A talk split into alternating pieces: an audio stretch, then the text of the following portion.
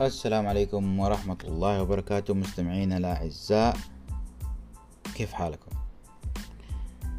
اليوم لقيت لكم معلومة جديدة، خلونا نتكلم بصدق. اليوم الاستاكوزا أو الكركند بالاسم العربي الصحيح أو اللوبستر حسب ما يسمى باللغة الإنجليزية هو من أجود وأغلى المأكولات البحرية ومن أفضل 10 مأكولات بحرية. طبعا في مأكولات بحرية غالية ما الناس ما تأكلها، تستخدم لأغراض طبية، فهو من أجود من أفضل 10 مأكولات بحرية ذات السعر العالي أو اللي تعتبر راقية. تخيلوا إيش المعلومة اللي لقيتها. يوم من الأيام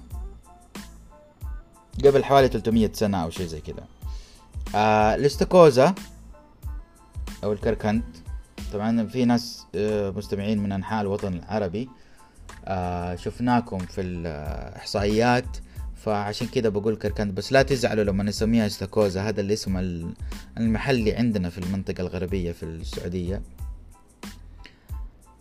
فالاستاكوزا هذه كانت قبل حوالي 300-350 سنة شيء غير مرغوب فيه، وكانوا يعطوها للمساجين، يعني الناس اللي في السجن يأكلوها، يعني كانت يعني زي اليوم في السجون حوالين العالم يعطوهم عيش، يعطوهم بطاطس، يعطوهم عدس.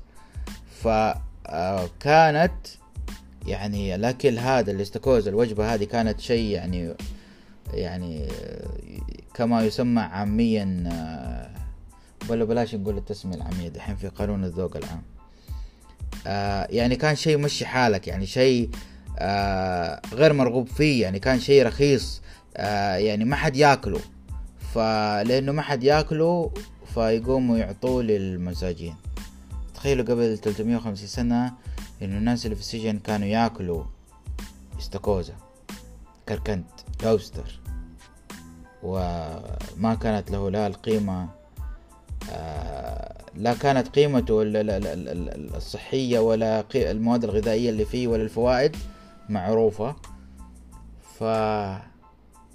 يعني معلومة هذه استغربت منها تماما، فحبيت انه انا اشارككم هذه المعلومة، وحبيت انه يعني حبيت انه يعني ممكن في أحد عنده معلومة إضافية أو يعني معلومات تاريخية عن الاستاكوزا قبل هذا التاريخ أو بعده، أو يعني التسلسل كيف صار. أتمنى منكم أنكم تشاركونا. شكرا جزيلا على استماعكم، هذه كانت حلقة بسيطة ودائما نتكلم معكم بصدق.